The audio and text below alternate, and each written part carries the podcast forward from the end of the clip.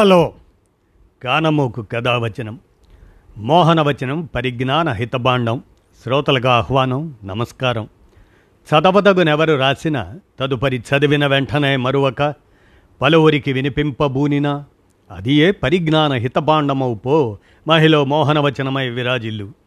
పరిజ్ఞాన హితబాండం లక్ష్యం ప్రతివారీ సమాచార హక్కు ఆ స్ఫూర్తితోనే ఇప్పుడు ఈనాడు సమాచార సౌజన్యంగా మోసం నేటి నైజం ఆదర్శం నాటి నిజం అనేటువంటి అంశాన్ని ఇప్పుడు మీ కానమోకు కథావచనం శ్రోతలకు మీ కానమోకు స్వరంలో వినిపిస్తాను వినండి. మోసం నేటి నైజం ఆదర్శం నాటి నిజం ఇక వినండి.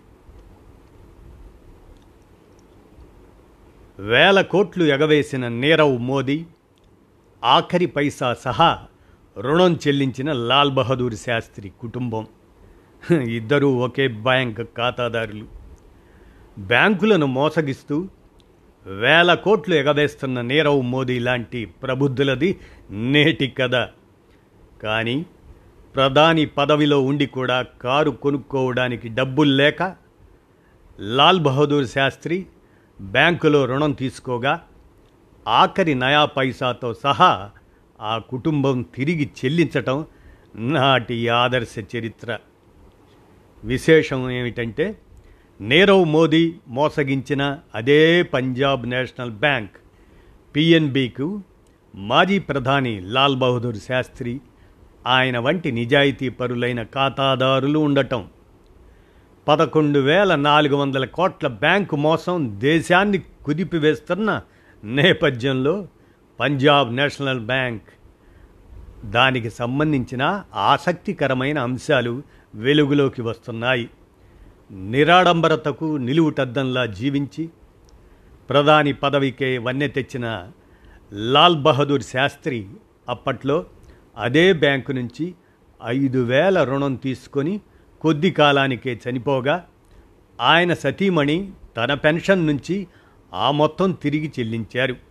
అప్పు తీసుకుంటే ఎంత భద్రంగా తిరిగి చెల్లించాలో అలాంటి మహనీయులను చూసి నేర్చుకోవాల్సిందే. నాటి జ్ఞాపకాలను అప్పటి పరిస్థితులను లాల్ బహదూర్ శాస్త్రి కుమారుడు సీనియర్ కాంగ్రెస్ నేత అనిల్ శాస్త్రి వివరించారు. అది పంతొమ్మిది వందల అరవై నాలుగు నాటి మాట.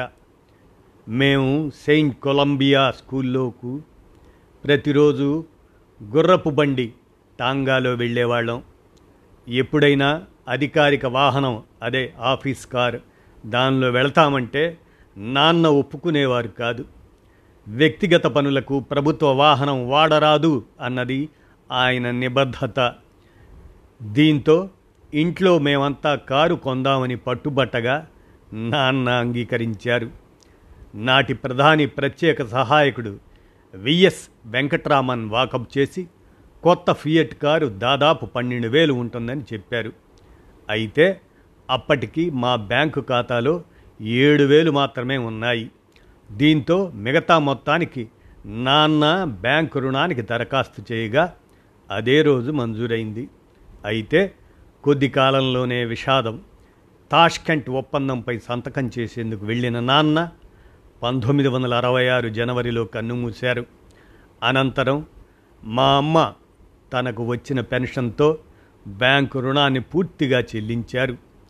అలా నాటి ప్రధాని అప్పు చేసి కొనుక్కున్న లేత పసుపు రంగు cream colour Fiat car DLE six ప్రస్తుతం ఢిల్లీలోని ఒకటి మోతిలాల్ నెహ్రూ మార్గులోని లాల్ బహదూర్ శాస్త్రి మెమోరియల్లో ఉంది. కాగా తాజాగా వార్తల్లోకెక్కిన పంజాబ్ నేషనల్ బ్యాంకుకు ఘనమైన చరిత్రే ఉంది. బ్రిటిష్ హయాంలో స్వదేశీ బ్యాంకును స్థాపించాలన్న ఉద్దేశంతో పద్దెనిమిది వందల తొంభై నాలుగులో పంజాబ్ నేషనలైజ్డ్ బ్యాంక్ ఏర్పాటు చేశారు. అంతేకాదు దీని పూర్వ బోర్డు డైరెక్టర్లలో ప్రఖ్యాత స్వాతంత్ర సమరయోధుడు లాలా లజపతి రాయ్ కూడా ఒకరు. అంతటి ఖ్యాతిగాంచిన బ్యాంకుకు మాయని మచ్చ మిగిలింది. అదండి మోసం నేటి నైజం. ఆదర్శం నాటి నిజం అనేటువంటి ఈ సమాచారం ఈనాడు సౌజన్యంతో మీ కానమోకు కథావచనం వచ్చిన శ్రోతలకు మీ కానమోకు స్వరంలో వినిపించాను. విన్నారుగా? ధన్యవాదాలు.